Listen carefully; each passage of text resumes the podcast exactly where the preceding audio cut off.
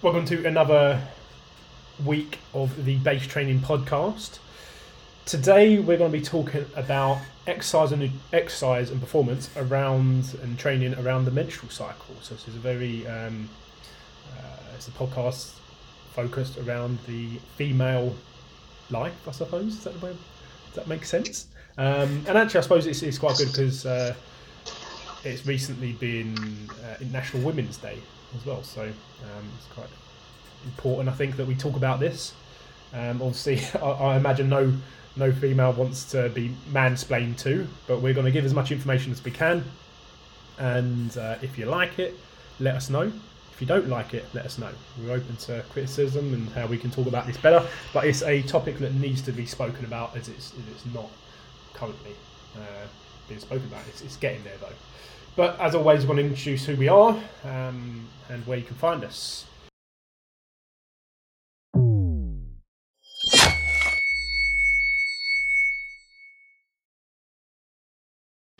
So, Will, why don't you tell us who you are and where you can find us? Um, so, I am Will, as Lee so delightfully explained. Um, I'm on Instagram, coach underscore Will underscore Strathdy, LinkedIn, uh, just Will Strathdy. On Facebook is Will Strathdy Health and Fitness Coach. What about you, other person? so I'm Steph. Uh, I'm also on Instagram.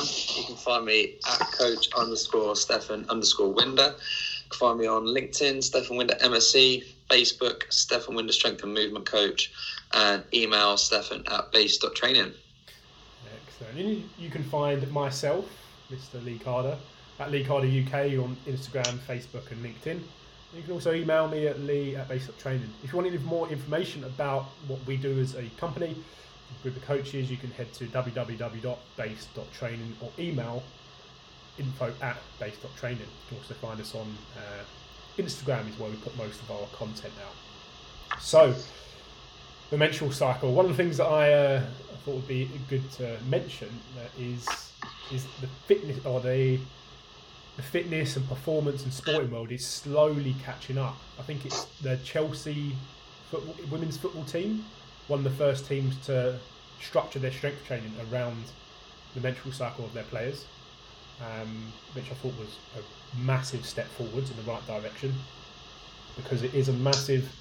Uh, it's, it's, it's, the most important cycle that the female has, isn't it? Um, it's incredibly important. Uh, what we're lucky to have is uh, one of our coaches, Will, has is pretty well read around this. Um, so uh, we're going to be leaning on him for a lot of information. Uh, but it is important. Um, Will, why? Give us some background around the menstrual cycle. Um, so it's before, long before like the current day, um, you'd have the scientists and physiologists think that um, the research that they carried out on the males would apply exactly to females. Um, and when they started doing this, they started to realize there were differences. Um, and the only reason for this difference was is because they're not the same. And the reason they're not the same is they have this uh, additional biological rhythm, uh, the menstrual cycle. Uh, the primary purpose of the menstrual cycle is to prepare uh, the body for pregnancy. And most of the hormonal changes and physiological changes that happen alongside that are aimed at the goal of uh, one day carrying a baby for nine months and then giving birth to that baby. Um, so as Lee said, it's a very important biological rhythm. It's the second most important biological rhythm behind circadian rhythm. Uh, preparation for uh, reproduction is up there. Um, and because of all the things that happen for that preparation for reproduction, they have affected the thermoregulatory and respiratory system responses uh, when they exercise and just throughout daily life. Uh, and the constantly changing sex steroid hormones, which we would get into, but it's uh, very science heavy. Um, and it will kind of come out when we talk about the exercise portion, how when the uh, hormones change, their uh, physiological ability changes, um, and so does their recovery too. So, yeah. It's probably important to mention that uh, what the female sex hormone is, just for point of reference. And, uh, Yeah, so we have um, estrogen and progest- progesterone. one of the uh, things, especially around performance, that I, I thought was quite interesting is that the at elite level, a female's performance is generally slightly lower, but there are certain circumstances where, um, in certain sports, where actually in, they're actually quite superior.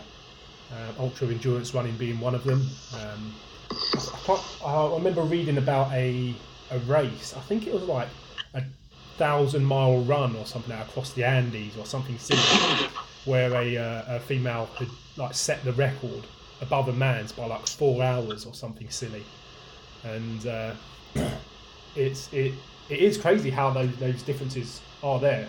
Um, for especially something like ultra endurance running, where you predominantly think that because a male is again generally speaking a little bit stronger, denser bones, that sort of thing, stronger tendons, all that sort of stuff, that they would have a higher performance output.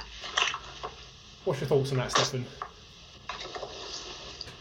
Um, so, yeah, that's really interesting. I, I wasn't aware of that. Um, I suppose because of the, I mean, I know we're going to get into the particular stages in a second, but um, because of process of ovulation and stuff, having those higher fat concentrations, particularly in the abdomen and subcutaneous, because obviously it's preparing for potentially feeding a baby. Um, those fat stores we know is used in beta oxidation, which is at very, very low intensity used to produce high amounts of ATP our energy currency for producing energy. So when I think about the science of it, actually, that doesn't surprise me, but it's just not something that I would picture uh, a female deciding to do because it can pushing yourself at that kind of um, that kind of work rate, doing like an ultra marathon, can result in cessation of the menstrual cycle, um, which can reduce the the chances of getting pregnant. So, yeah, that's super interesting. I wasn't actually aware of that. It's interesting. You actually mentioned the uh, the fat content, and one of the other sports is cold water swimming. Um, and, and a lot of sw- swimmers, ultra swimmers, will know that the higher fat content, because it's insulating, the better. The more muscle mass you have, it, you generally tend to struggle. That's why if you stuck a uh, an obese person in a swim, a cold water, bit of cold water, and put a bodybuilder in there with an extremely low body fat, the time to hypothermia is going to be quicker for the person with the low body fat. So um, it's I think it's, it's it's important to mention that there are areas of performance where females having a having a menstrual cycle um, does allow you to perform better, which is uh, yeah, quite interesting, especially when, I think we you said it at the start, but I remember when I was writing about this uh, menstrual cycle before, and I put in the background that um, when we talk about the differences between uh, men and women, um, like the concept of difference does no way imply an inherent inferiority or superiority between the genders. Um, difference is difference. It doesn't mean one is better than the other. And I just want people to get that before we get reprimanded. it's weird how we just try and make it so black and white, isn't it? And so Yeah. clear cut with. It's just it's just different. They're actually you can't really compare them, even though No. we try ho- ho- even though we do and we try our hardest to. They are two different biological systems interacting completely independently of each other. So it's Yeah, uh, difference to difference, not one is better than the other. Cool. So we talked a little bit about the background, um, and it's actually quite uh, alarming. Is that again a lot of uh, female clients I've worked with in the past don't know the phases of their menstrual cycle and don't know how important it is uh, to monitor and to keep track of.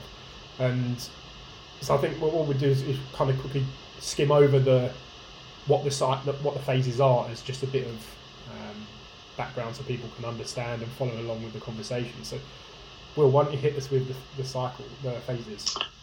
Um, so, as your menstrual cycle, you have four distinct uh, phases. Uh, sometimes they get uh, grouped into three. um, but we're going to stick with four. So the first phase would be menstruation, um, which like you would probably have heard termed as your period. Um, and this is where there's a lack of pregnancy, uh, which causes the thickened lining of the uterus to be removed from the body. Uh, and this is what you'd be experiencing. That's what your uh, flow is. That is your body getting rid of the uh, the uterine lining, and that's why you experience things like abdominal cramps. Um, that's your body purposely trying to get rid of something from your body. Um, then your second phase would be your follicular phase. Um, this is where you you start to secrete follicle stimulating hormone, which prompts the release of the uh, follicles, which contain the eggs. Um, then that obviously happens over a course of was it 12 to 13 days. Um, and as the follicles get released, the, it stimulates the uterus to start to thicken its lining. It's starting to prepare itself that one of these eggs is going to become uh, fertilized and it needs to be able to em- embed, is embed the right word, to the uterine lining. Um, on day 14, well, day 14 exactly, halfway through the cycle, uh, you've got ovulation, which is where one of these eggs that got released in the follicular phase will become mature um, and become released. And at the same time, it releases this is quite hard to say gonad, gonadotrophin releasing hormone, uh, which triggers the release of another hormone, luteinizing hormone. Um, the high levels of uh, luteinizing hormone trigger that release of the mature egg, um, and that gets funneled towards uh, the uterus, hoping again to become fertilized and become a fetus. The last phase, the luteal phase, um, follicles that, doesn't become an egg, the, the egg doesn't become. Uh, no, that's wrong. As the egg bursts from its follicle in the uh, ovulation phase, it becomes mature. The follicle then transforms into what's called the corpus luteum. The corpus luteum releases the, the progesterone and small amounts of estrogen. Um, and as they. Oh, I'm getting confused here. So many big words I haven't read in a long time, Lee. Those, the release of those hormones help maintain that thickened uterine lining, uh, which obviously is still waiting to become fertilized. As that doesn't happen, if we have no pregnancy, um, both hormone levels drop, and we start again at menstruation, where the uterine lining sheds. Excellent. Oh, it's confusing. It is, it is confusing. um, you can understand why, why why people just ignore it and say, "Yeah, that's not important." Um, it's a it is a confusing world, but like I said, it is it's an extremely important one to remember. Um, and during that phase, again, it's important to note that your hormones will be fluctuating. Um, estrogen will be going up, progesterone will be going down, that GnRH that um, will be uh, increasing and waving. Testosterone actually is going to be peaking and troughing as well. So there's going to be phases where you don't feel great, and then there's going to be phases where you feel amazing um, and you feel super strong. And it's this that we as coaches are what want need to monitor because if we're going to give you a high volume and a high intensity phase, we don't want to be doing it in the time where you're feeling like crap and feeling like death, like and just want to eat chocolate all week. Um, it's, not, it's not what we're going to do. Um, we're going to make sure we cycle out our training around those fluctuations in hormones. Um, Yeah, I think. I'm sorry. Go on, David. the, the exact like, science of exactly what is happening uh, within it. Like, what is important isn't the most important part of it, especially for us. Um, most important thing for us is understanding like, the effects that's having on them physiologically and psychologically. Um, which is why like the you probably heard the description of it wasn't the most um, fluent, but like the understanding of what's happening the other end of it for us is a little bit clearer than my explanation of what the exact science is. Yeah, the, the exact science is important, but end the day, it's their behaviour, isn't it? It's, Yeah, and it's their motor output that we have to control as coaches because that's what we're trying to improve. And motor output seems to be one of the guiding stru- or guiding systems that Um, everything everything is leaning toward to support. Um, and this this has actually guided my approach to treatment of pain as well. because it's the, it's the only thing we can observe, right? Isn't it? We can't really, on a face-to-face level, on a human-to-human level, we can't observe the increases in hormones on a day-to-day basis unless we're doing blood tests every day, and even then, it's it's pretty inaccurate. All we can do is observe your motor output and your behaviour from day to day, um, and your results on a on a program. Um, and it's kind of leading us to the exercise and performance part. Um, one of the things that generally is or is is a large goal of many people, not just females, is in increasing muscular strength or maintaining it at least, and increasing your ability to create motor outputs or high quality motor output. Um, and one of the benefits that has is a reduction in, or a, a, generally a lower level of body fat. Again, that pleases the aesthetic goals of most, um, especially when we are in a highly aesthetic world. It's it's supposed that skeletal muscle is pretty um, is estrogen responsive, isn't it? Um, how does that happen, Will?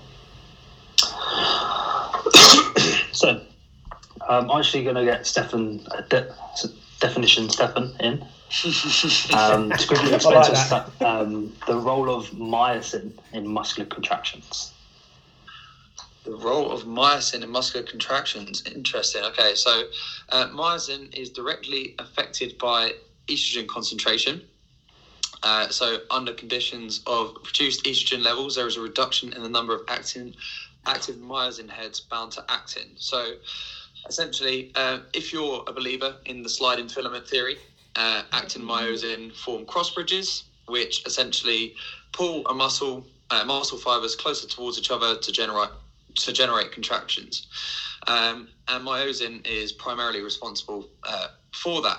So uh, during the uh, phases, obviously we have floating levels of um, progesterone, and estrogen.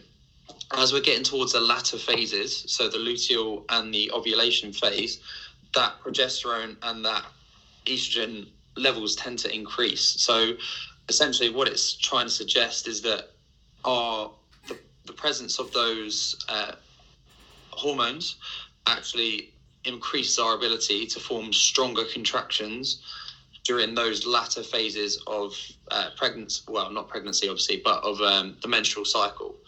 So from day 14 to 28 is potentially where we want to focus on actually lifting heavier weights and focus on increasing the intensity of activity as opposed to lifting higher volume at lower intensity. That can be saved for the earlier phases when you may not be feeling so hot and when those uh, hormone levels are actually a lot uh, a lot less available. Does that make sense? Less available, just less available. yeah, I think uh, easy way to sum that up is a reduction in estrogen equals a reduction, reduction in force generating capability. Um, it's, in, it's, again when you come to how to relate that to pain, um, just trying to bring my experience into it, is that your ability to create contract, contractions has a uh, has an impact on how your brain perceives pain. Um, you, you, under through the lens of neuroplasticity, your brain has this capacity to form new con- connections in your brain that help stimulate muscle contraction and it also has the ability to prune them from the system. And a, a large pruning session by the brain can uh, in, or result in a, um, a loss of motor control to an area of the system and be perceived by as a threat to the system and bring out pain. So the the old aches and pains that come out that could be part of it, which is a interesting connection.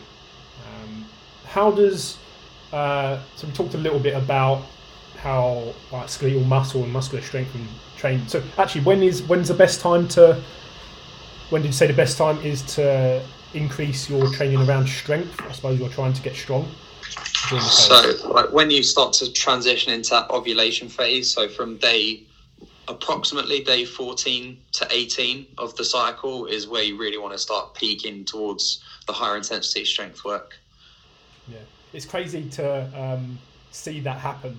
I've got a client that's uh, preparing for a half marathon, and we've been really been focusing her training around her mental stuff for the past two or three months now, and to hear her feedback of when she feels like crap is it really correlates to her training.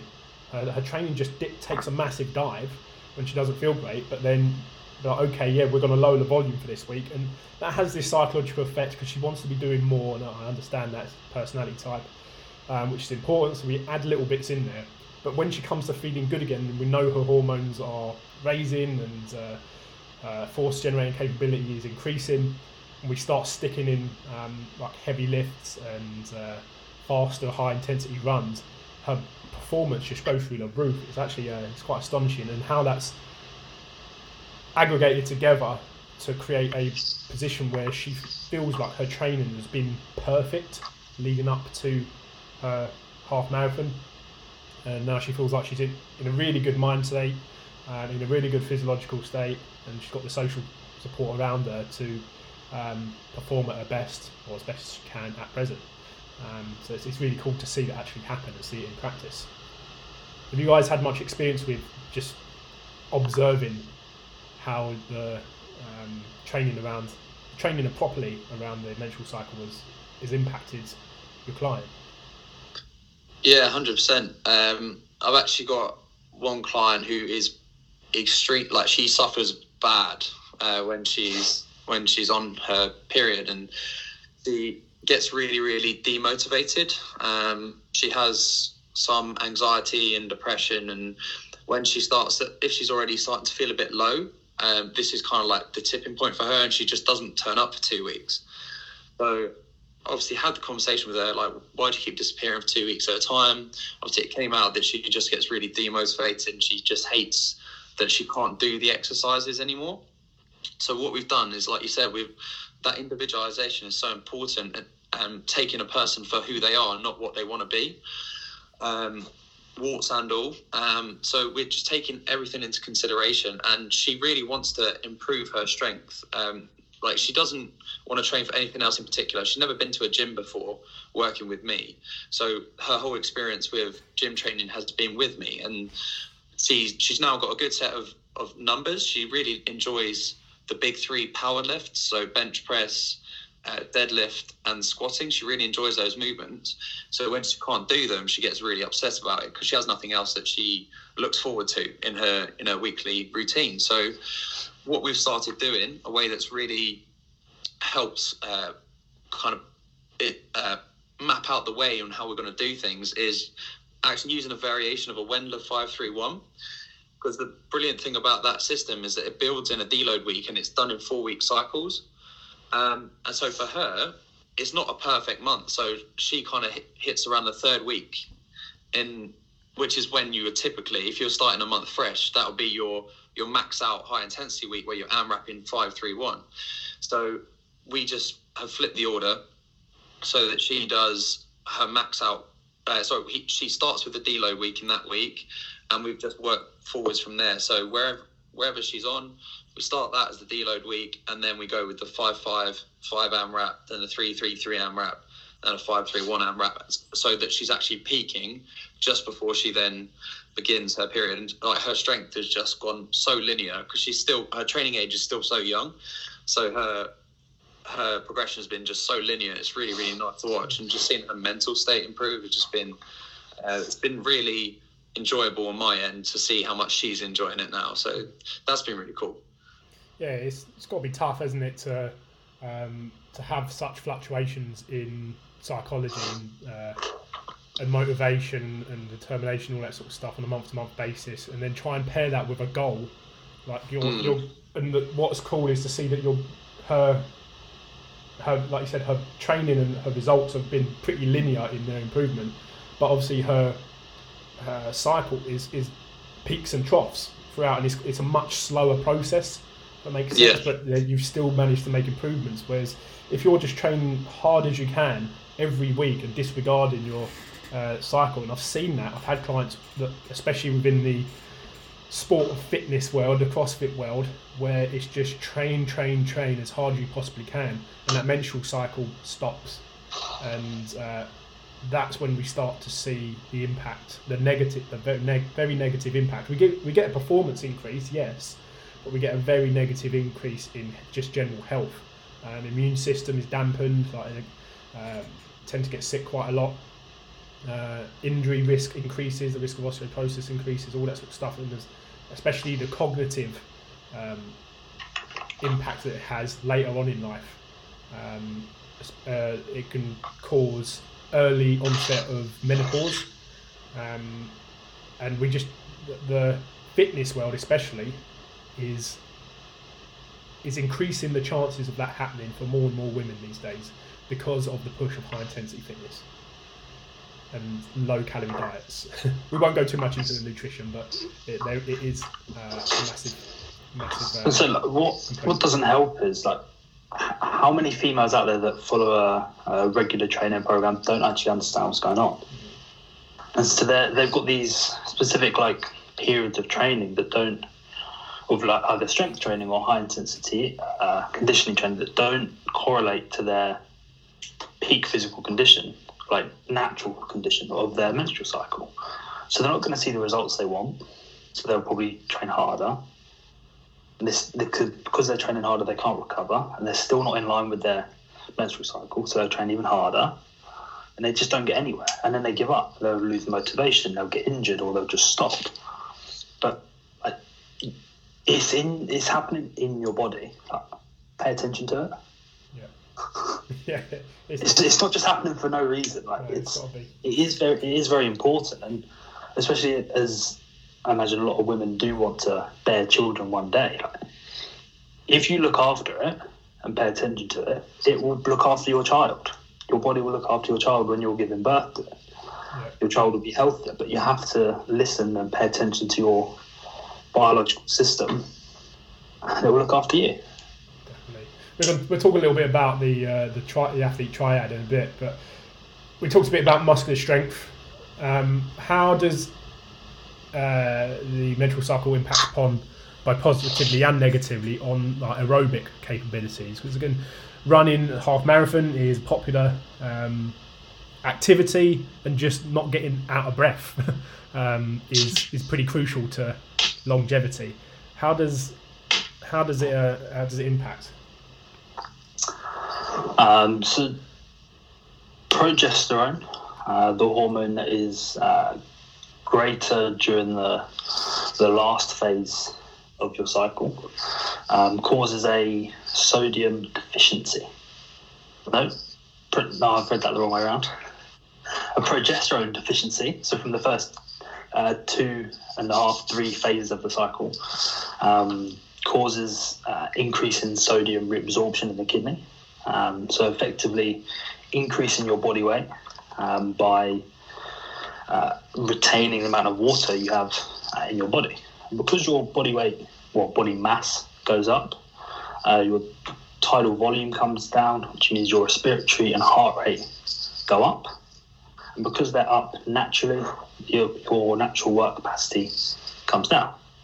So, in short, from days about one to 20 or so in your cycle, your aerobic capacity is actually decreased theoretically based on the assumption that progesterone has this effect on body mass.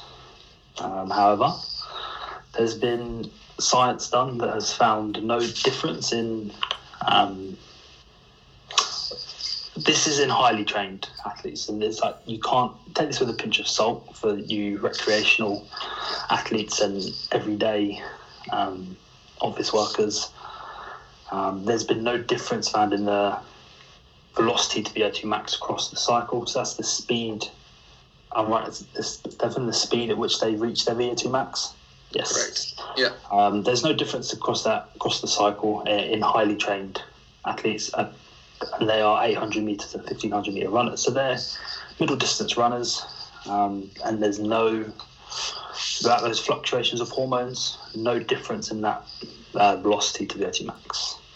So there's kind of contrasting theories that it does affect it and doesn't affect it. But I think if you're looking at um, a highly trained athlete, their body mass isn't going to be as affected by uh, water retention as a an everyday person.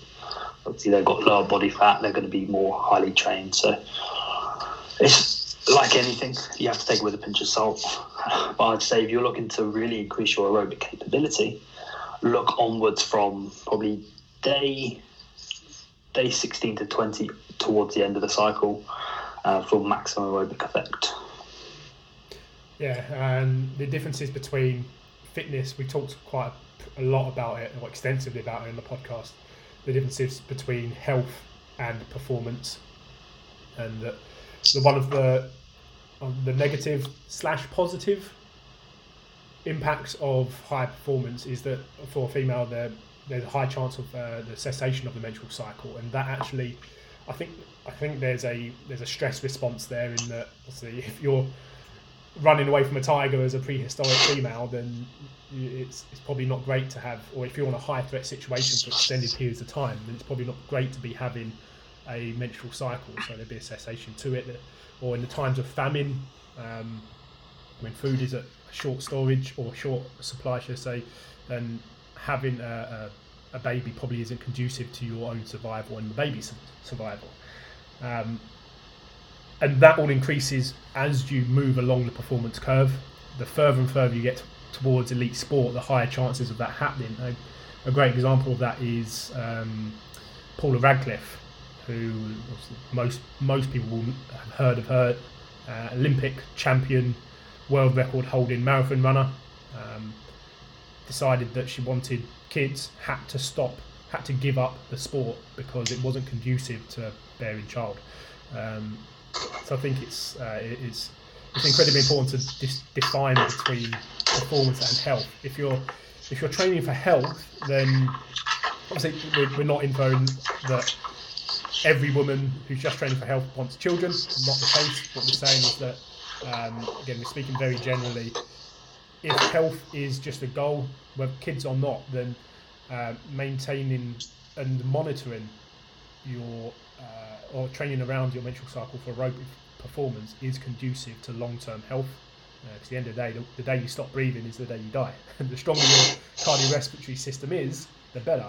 Um, and again, combine that with your muscular system, and you've got a recipe for good long health or long-term health. Um, so we mentioned quite a bit about the negative side, on the negative impact of um, the menstrual cycle, and it's known as the athlete triad. Um, a lot of people won't have heard of this, um, but it's incredibly common, even in people that are uh, training for recreational sport, um, like your, your maybe your weekend football player, your weekend netball player, uh, weekend tennis player, and they want to take it. They're, they're pretty decent level for a recreational uh, athlete. Um, they're not professional, but they, they've got a they've got a work life, they've got a busy social life, but yet training in the gym becomes massively important to them, and uh, and they get and uh, it's, it's, generally a client that is very competitive. What other what are the kind of primary causes of the athlete triad, and what is it, Will? Um, so the athlete triad is a vicious cycle once you get stuck in it, um, and it causes the cessation of the menstrual cycle. Um, uh, generally caused by excessive amounts of activity. Um, we would probably determine excessive amounts of high intensity activity, uh, along with a decreased calorie intake. So generally, we find people that want aesthetic goals, so they decrease their calorie intake, try and lose body fat, and obviously increase their activity rate. And this causes an energy deficiency in general, uh, not enough going in, the amount going out. Um, uh, once that happens, so you get your cessation of your menstrual cycle, which decreases your body's natural estrogen level, which then causes a loss of bone density and bone strength. Now you're low on energy, don't have a menstrual cycle, so you don't have your body in rhythm, and now you have uh, you're starting to lose strength in your bones. Um, and obviously, you start to lose strength in your bones and you're still not putting enough food in it, still doing too much exercise, probably going to get injured. It can lead to things like stress fractures, um, also lead to things like compulsive behaviour, low self-esteem, uh, very self-critical, uh, and in extreme cases has led to uh, depression in people. Yeah, it's a, it's a it's a nasty cycle, isn't it? Again, seeing it happen, um, we can all probably bring to mind clients that we've experienced in the past that, or even in at present that, um, and even if you're listening to this, you might be thinking, "Blimey, that's me," um, and again, it's especially in the world we're living in now. It's very aesthetic, aesthetically dominated, and on the nutrition side of thing, where where a low calorie, high energy output argument to body fat loss is currently dominating.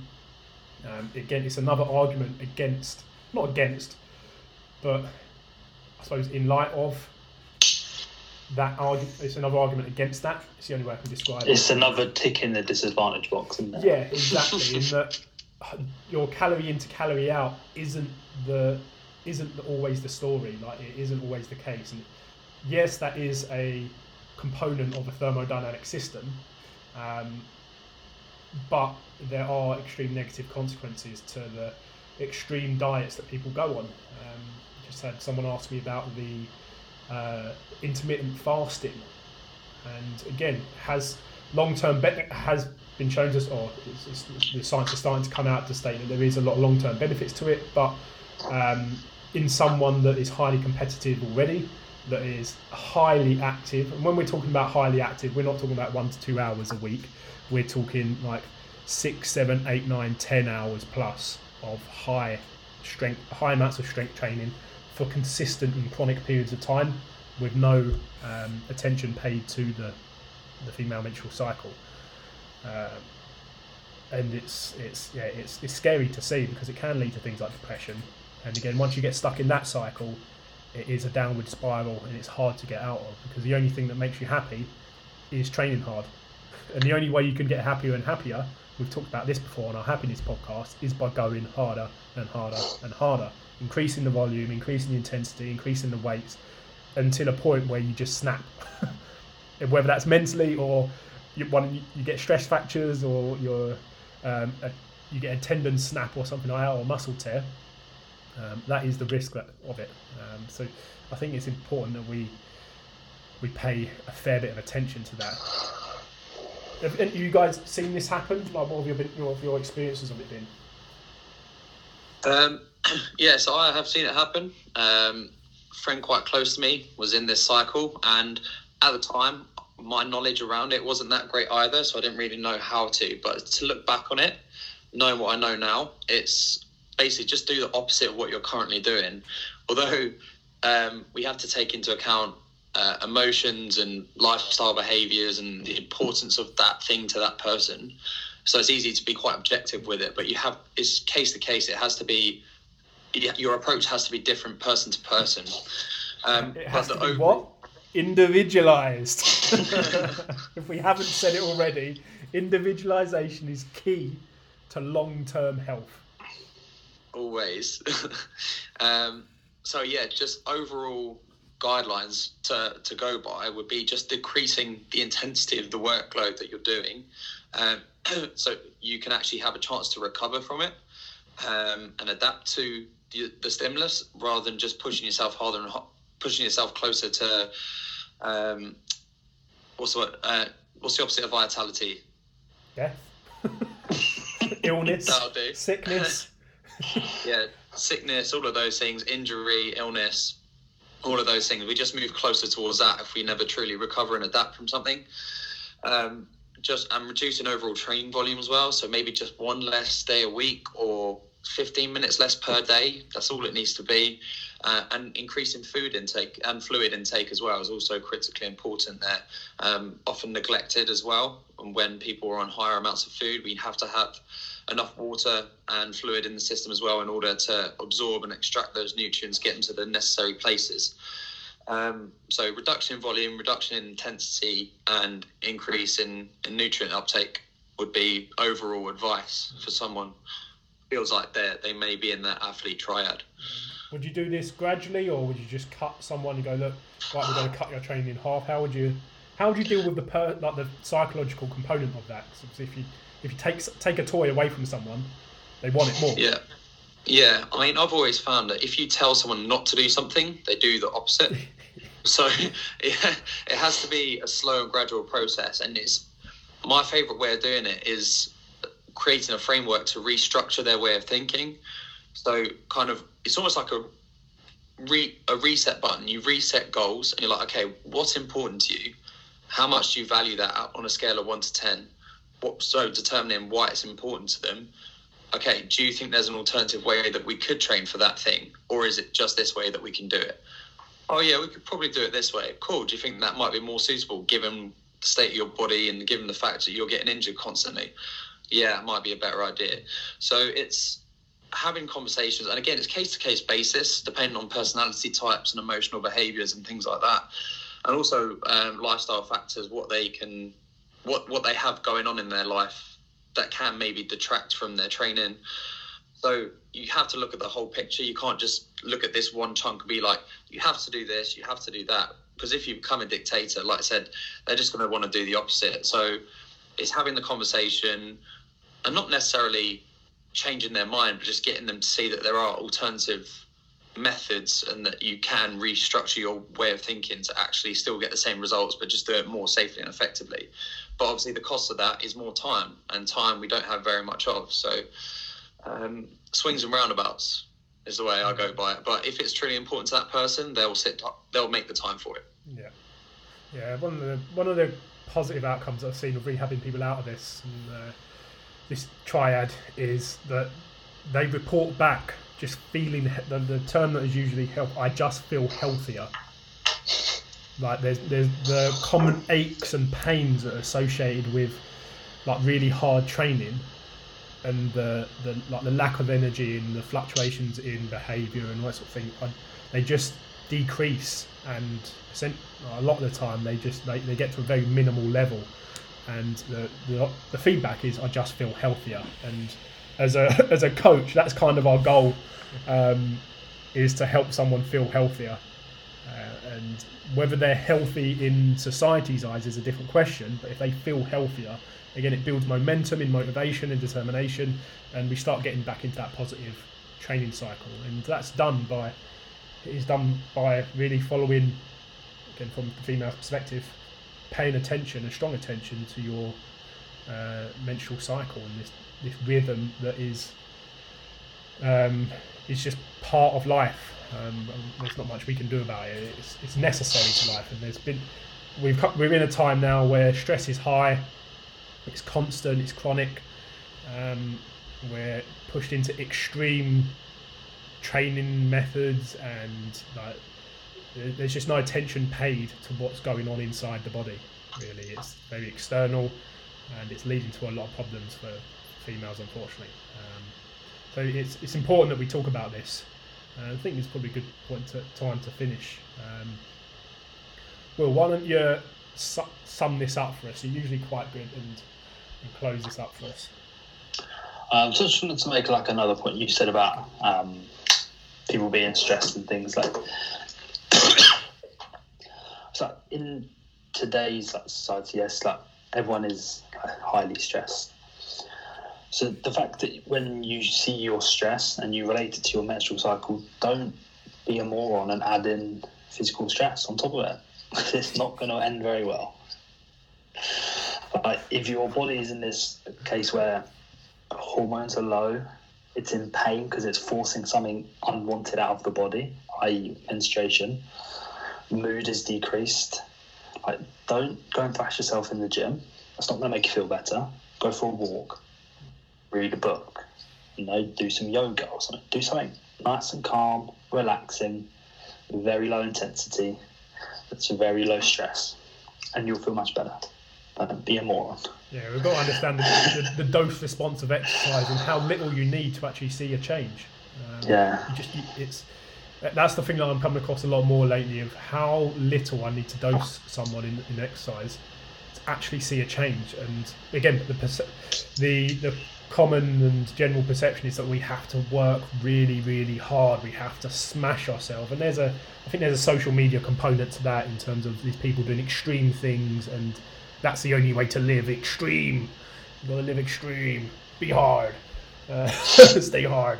Was uh, Goggins, isn't it? Um, yeah, but there, there, there is a. You don't really need that much to change. Um, it's just got it's got to be in balance. Um, yeah. Finish it up for us, Will. Um, so, as you probably understand that it's quite it's very important, um, and there, there's a lot that goes on during those 28 days, uh, roughly 28 days of a cycle. Um, but if you start to kind of eat uh, and move and train in accordance to your energy levels, which you, you'll notice a big difference in your energy levels if you actually pay attention to what's going on. Um, you'll find that you'll be able to like thrive um, in a way that you probably didn't before, um, just because you're starting to listen to what's going on in your body. Um, but my advice to any females listening to this would be to, to track it. You don't have to track it forever, um, just for like three or four months, just to find out like when each phases are roughly. And there's many period tracker you can get uh, on, on, your phone. Um, it could even just be as simple as noting it down in your diary. When does menstruation start? When does it finish? You'll start to notice a pattern every 28 days that happens, and you can start to plan around it. Uh, listen to some of the, the things you've heard in this podcast, start to plan your training around it, uh, and you'll start to see a big, big difference in the results you see. Um, inside the gym, but most definitely uh, outside of the gym as well, your mood and behaviour and overall health. So track it, pay attention to what you've heard, uh, listen to your body, and thrive. Thrive. Um, perfect. Hopefully, we haven't offended anyone. if we have, I don't care. Um, but we give us give us feedback um, if there's stuff that you've liked on this on this podcast, uh, let us know.